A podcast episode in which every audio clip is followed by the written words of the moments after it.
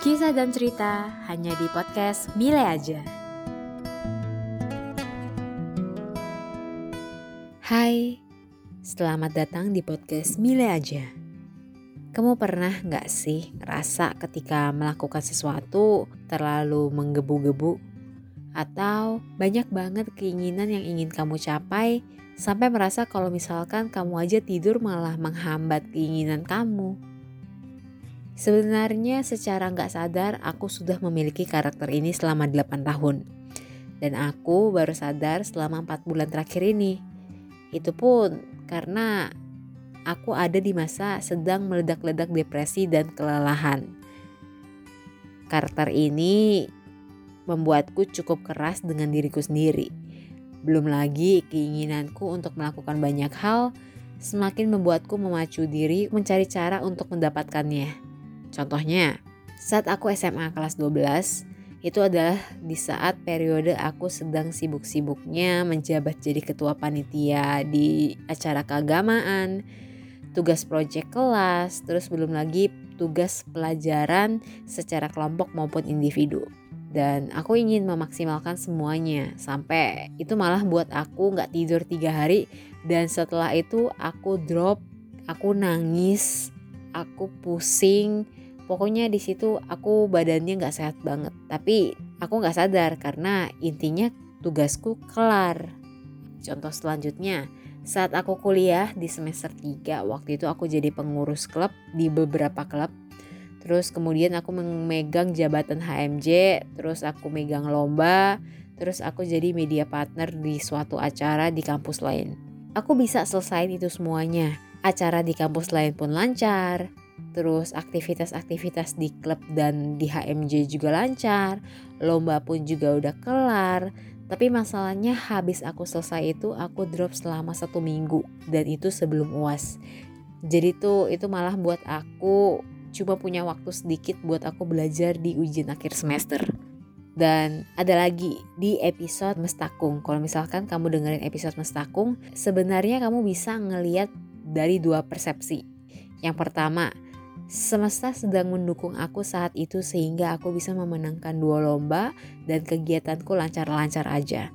Yang kedua, aku terlalu over untuk menjalankan itu semua karena di saat itu setelah aku berhasil menggapai semuanya, aku sebenarnya langsung istirahat dua hari dan aku di situ memutuskan gak ngapa-ngapain. Dan sebenarnya kondisi itu kulakukan terus menerus dan aku gak menyadari kalau misalkan itu adalah hal yang gak sehat. Jadi kayak kamu push terus 5 hari kerja berat terus terus habis itu dua hari setelahnya kamu balas dendam kamu tidur doang itu nggak bagus apalagi buat jantung atau dan kondisi fisik pun juga nggak stabil jadinya nah pola-pola seperti ini terus terjadi. Dan saat aku di semester 5 waktu itu aku juga ambil waktu tuh untuk mentoring di kampus. Dan di situ aku lagi bantu-bantu rumah. Dan aku lagi suka ikut webinar.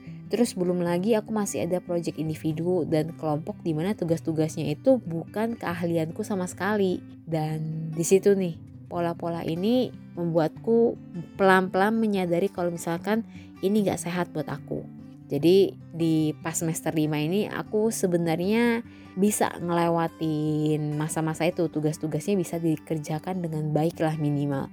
Tapi di situ aku merasa kayak aku ada di momen kayak aku sampai ngata-ngatain diriku kalau misalkan aku nggak mampu lah, aku nggak pandai lah, aku menjelekkan diriku lah dan belum lagi aku tuh nggak bisa menerapkan apa yang aku pikirin gitu. Dan masa-masa itu kembali lagi lah terjadi di saat ini di empat bulan terakhir di mana aku sedang magang. Empat bulan itu aku ada ikut aktivitas di kampus, terus abis itu aku sedang lagi ikut pelatihan broadcasting secara offline di komunitas dan aku juga masih ada kerja sampingan jadi content writer karena waktu itu aku merasa aku butuh penghasilan tambahan. Pelan-pelan aku sadar kalau misalkan aktivitasku itu banyak banget dan belum lagi project magangku itu banyak dan ada banyak drama juga. Dan di situ aku memutuskan untuk berhenti jadi content writer. Terus aku juga press jam tidurku dan masih banyak lagi yang aku lakuin namun gak berhasil juga. Ditambah lagi ternyata aku ada lomba juga dan aku ngerasa kayak aku memang harus ambil lomba itu. Kenapa? Karena aku pengen banget ikut itu dan aku baru dapat kesempatan itu sekarang jadi aku ambil. Dan aku juga masih ada keinginan-keinginan yang banyak banget tapi masih sampai sekarang belum kusalurin sekarang. Uh, dan aku sendiri pun sadar kalau misalkan aku tuh banyak keinginan. Tapi karena keinginan itu, dengan aku gak mampu untuk menggapainya, aku jadi mulai membenci melakukan apa pun. Kayak drama di kantor juga, drama di kampus juga. Dan kerjaan-kerjaan yang kulakukan selama ini malah menurunkan motivasiku. Uh, mulai males buat kerja, mulai males buat belajar, males juga ngobrol sama orang, kayak jadi gak ada keinginan buat ngelakuin apa pun bahkan kayak aku mulai merasa kayak aku kayak mayat hidup tidur doang bangun kerjain dan sebenarnya pas aku buka laptop ah kerjain ini lagi. Ah bakal ketemu ini lagi. Ah bakal ini bakal itu bakal itu. Jadi semuanya kayak capek gitu. Tapi empat bulan ini memberikanku pelajaran banyak banget sih. Uh, selain dari kayak manajemen waktu membangun hubungan dengan orang lain dan aku juga mulai mengelola mentalku. Yang selama ini aku redam gitu aja. Sebenarnya masalah mental itu aspeknya luas ya. Eh, banyak hal yang aku pelajari, cuman kayak aku mau nge-highlight beberapa hal. Yang pertama, masalah tugas menumpuk. Aku ngerasa kerjaanku itu sebagai anak magang memang sangat banyak Uh, namun ada beberapa hal khususnya perlakuan atasanku yang kurang menyenangkan. But anyway, ini subjektif dari sudut pandangku. Tapi balik lagi atasanku dipilih menjadi atasanku karena dia itu berkompeten. Oke, okay, back to topic. Kerjaanku yang banyak ini jadinya bikin aku sering dengar kata-kata, "Yuk bisa yuk, semangat ya, sabar ya Mil, pasti bisa deh." Ada beberapa hal yang aku ingin bercerita dan aku nggak mau denger solusi aku cuma mau mereka dengerin ceritaku gitu dan mungkin ini gak hanya aku tapi ada orang lain teman-temanku juga seperti itu sih. Kayak ada beberapa hal yang dia cuma mau ngeluhin doang nggak mau dikasih solusi. Karena kalau misalkan kasih solusi mungkin dia sendiri juga tahu solusinya apa. Cuma mau mengungkapkan kekesalan aja. Dan kalau misalkan kayak temanku jadi kayak kasih solusi dan terus habis itu dia sebut-sebutin terus kayak yuk bisa yuk semangat ya sabar ya. Aku tuh kadang-kadang kayak mulai merasa kalau misalkan beberapa occasion ucapan ini nggak sehat. Kenapa? Karena ketika kata-kata itu sering dilontarkan aku jadinya kayak mewajarkan kondisi perasaanku. Kayak itu lu ya harus disabarin ya. Lu sebenarnya jadi kayak nggak boleh mengeluh nih jadi kayak merasa bersalah buat mengeluh. Kayak misalkan perasaan kesal itu sebenarnya nggak boleh ada dan kita harus serba menerima apa yang terjadi. Ya walaupun memang kita harus menerima hal yang terjadi tapi kita perlu menyadari kalau misalkan kita itu nggak nyaman. Jadi karena kondisi-kondisi itu aku mulai belajar kalau misalkan belum tentu orang lain butuh solusi sama seperti yang aku rasain kayak aku nggak butuh solusi dari orang lain. Jadi aku tuh jadi komitmen sama diri aku. Kalau misalkan orang-orang lagi ngeluh aku bakal dengerin dan aku membuat kalau misalkan I'm here for you, I'm there for you. Jadi kayak aku ada buat dia dan aku akan mewajarkan kekesalan dia terhadap orang lain terhadap peristiwa itu. Dan kalau misalkan aku kasih solusi itu akan terjadi ketika kalau misalkan mereka meminta karena balik lagi, gak semua orang butuh solusi. Mereka lebih butuh untuk didengarkan. Next, yang kedua adalah kegundahanku karena kemampuanku dengan kemampuan orang lain itu berbeda. Jadi, aku punya rekan-rekan magang, mereka orangnya baik sih. Dan dari segi kemampuan dan skills, mereka lebih baik daripada aku. Ini dari sudut pandangku ya. Uh, yang satu itu dia lebih cemerlang dari segi ide dan yang satu lagi dia itu cekatan, teliti dan berpikir kritis, lebih kritis daripada aku. Dari situ, beberapa occasion membuatku minder sama mereka, walaupun mereka itu baik. Sebenarnya, aku membandingkan diriku dengan mereka, karena aku ingin seperti mereka, bahkan aku ingin lebih baik dari mereka. Tapi sebenarnya aku itu nggak bisa. Jadi akhirnya karena kemampuan kami berbeda, aku mulai menyalahkan diriku sendiri. Kenapa aku nggak mampu? Kenapa aku nggak bisa? Karena pas aku kecil, aku tuh suka dibilang dan dibandingin. Si A aja bisa, kenapa kamu nggak bisa? Dan ini membekas sampai sekarang dan aku masih seperti itu walaupun aku menyadari bahwa itu tuh nggak baik. Tapi pelan-pelan lah ya. Back to topic, ini sebenarnya agak susah ya buat aku mengatasi masalah ini perbandingan diri dengan orang lain. Karena aku sendiri masih dalam proses mencintai diri sendiri. Namun beberapa solusi dari aku saat ini yang ku terapin adalah aku tuh mendapat support yang terus ngingatin aku kalau misalkan aku dan mereka itu adalah orang yang berbeda. Dan aku juga diingetin kalau misalkan kayak kerjaanku itu lambat di occasion tertentu, bukan berarti aku itu nggak kompeten. Sementara aku tuh masih mampu loh menyelesaikan tugas-tugas yang sebenarnya aku nggak terlalu menonjol tapi itu tetap tepat waktu jadi aku mulai mewajarkan bahwa oh oke okay, aku sama dia berbeda dan aku punya kekurangan dan dia juga punya kekurangan ternyata dan itu membuatku menjadi lebih baik next yang ketiga masalah ini berkaitan sama yang sebelumnya jadi setelah aku berhenti membandingkan diriku dengan orang lain tapi aku sebenarnya membutuhkan perbandingan aku memutuskan untuk membandingkan diriku yang sekarang dengan diriku yang dulu. Saat itu aku lagi ngobrol sama kakakku. Jadi dia bilang kalau misalkan aku nggak bakal bisa menandingi orang lain yang aku tuju. Kenapa? Karena di saat aku berkembang, dia pun juga nggak bakal berhenti berkembang kan. Jadi di situ aku mulai deh kayak mereflek-reflek diri, aku itu sekarang udah ngapain dan dulu itu aku ngapain.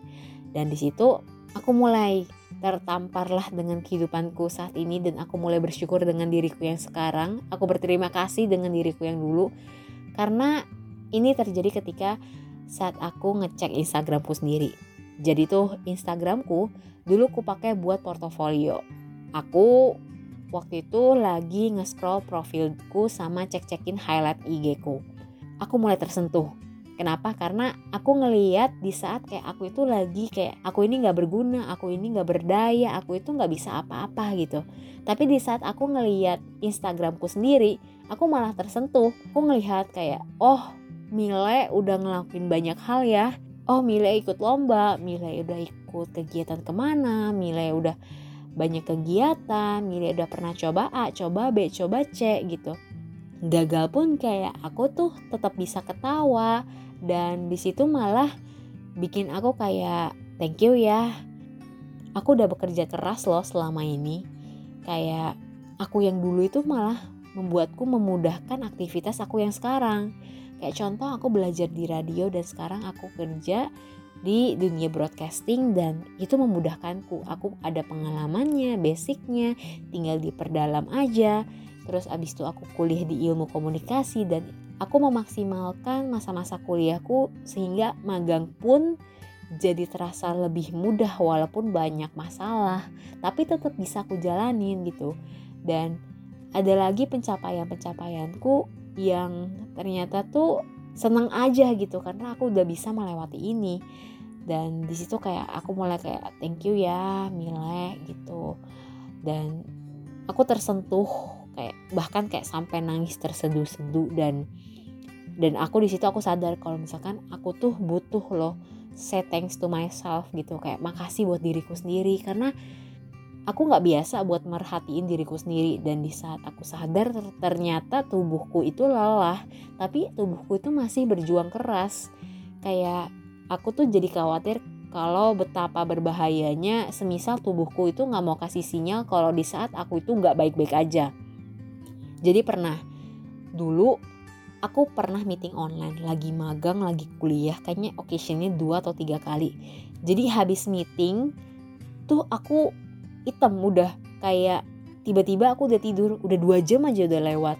Dan syukur itu adalah occasion di saat aku nggak presentasi dan tugas nggak ada dikasih tugas dan aku nggak banyak kerjaan lah di hari itu. Aku nggak tahu kalau misalkan tubuhku selelah itu dan aku balik lagi nge-reflect kayak aku tuh nggak baik-baik aja gitu. Dan jadinya aku mulai menata diri mulai refleksi lebih banyak melihat kayak dulu itu aku ngapain sih aku harus lebih banyak bersyukur juga dan itu aku mulai merhatiin pelan-pelan lebih detail secara kondisi fisik dan mental. Dan dari situ aku mulai menemukan kalau misalkan aku sebenarnya punya keinginan yang banyak.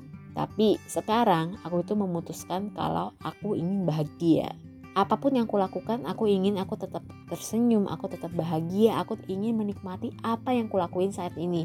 Walaupun aku itu sebenarnya punya keinginan kayak aku pengen bantu banyak orang juga pengen kerja di mana di sini di sana ingin mengembangkan diri yang kayak gimana dan keinginan itulah yang sebenarnya buat aku capek dan aku malah lupa untuk menikmati momen-momen yang kupilih karena aku terlalu sibuk gitu. Jadi karena keinginanku yang terlalu banyak tanpa memikirkan kondisi fisikku dan menikmati momen-momen saat ini jujur itu sekarang membuat aku kayak di masa performance magang aku kurang kegiatan lainku kurang juga dan ini kurangnya dalam konteks aku kurang puas sama kinerjaku sendiri dan aku menyadari itu sekarang. Jadi aku jadi mulai pelan-pelan berhenti sejenak kayak pelan-pelan turunin uh, pace kerjaan aku. Aku mulai kasih jeda aku memperlambat kegiatanku sedikit-dikit dan mencari hiburan yang kayak merilekskan diri, merilekskan hati, aku mulai lebih banyak bersantai. Terus aku juga cari kesenangan secara fisik dan batin dan aku juga mulai olahraga lagi dan jujur olahraga ternyata tepat banget buat bantu aku stabilin emosional juga. Dan ketika aku menata aktivitasku, aku mulai menyadari kalau misalkan rasa ingin bahagia ini sama rasa ingin menggapai sesuatu itu sebenarnya adalah hal yang kontras. Tapi sebenarnya aku tetap bisa nyesuain. Kontrasnya ini kayak ketika aku memilih untuk bahagia eh, dalam konteks aku bersenang-senang ya, otomatis aku akan lebih bersantai dan sedikit banyak bakal menunda beberapa cita-citaku yang aku sebutin tadi. Tapi menurutku ini nggak masalah karena sebenarnya semua keputusan aktivitasku kembali ke aku. Aku tidak mau kayak aku ngerusak tubuh dan mentalku secara berkepanjangan. Dan kalau misalkan aku melupakan tubuhku ini, ya aku bisa rusak percuma balik lagi cita-citaku juga nggak bakal tercapai dan keinginanku juga nggak bisa membuat aku bahagia juga kalau misalkan tubuhku nggak sehat dan aku tidak menjalani dan menikmati momen-momen yang ku lakukan saat itu gitu jadi kayak Aku putusin, aku menyelaraskan antara keinginan untuk bahagia dengan cita-citaku dan aku juga mulai istirahat dan istirahatku juga bukan untuk berhenti, tapi aku lebih menikmati proses-proses yang kujalankan biar bisa mencapai cita-citaku dengan kondisi aku bahagia. Jadi menurutku pelan-pelan untuk melakukan aktivitas itu nggak masalah. Memang siapa yang mengejar kamu? Toh Balik lagi, kamu dan orang lain itu berbeda. Kamu punya jalan hidup kamu sendiri, kamu punya cita-cita kamu sendiri, dan kamu juga bisa menjalani apa pun yang kamu mau dengan cara kamu sendiri. Jadi, nikmati setiap momen yang kamu jalani, tapi jangan lupa untuk bahagia ya. Demikian episode kali ini. Aku Mile dan sampai jumpa di podcast Mile aja selanjutnya.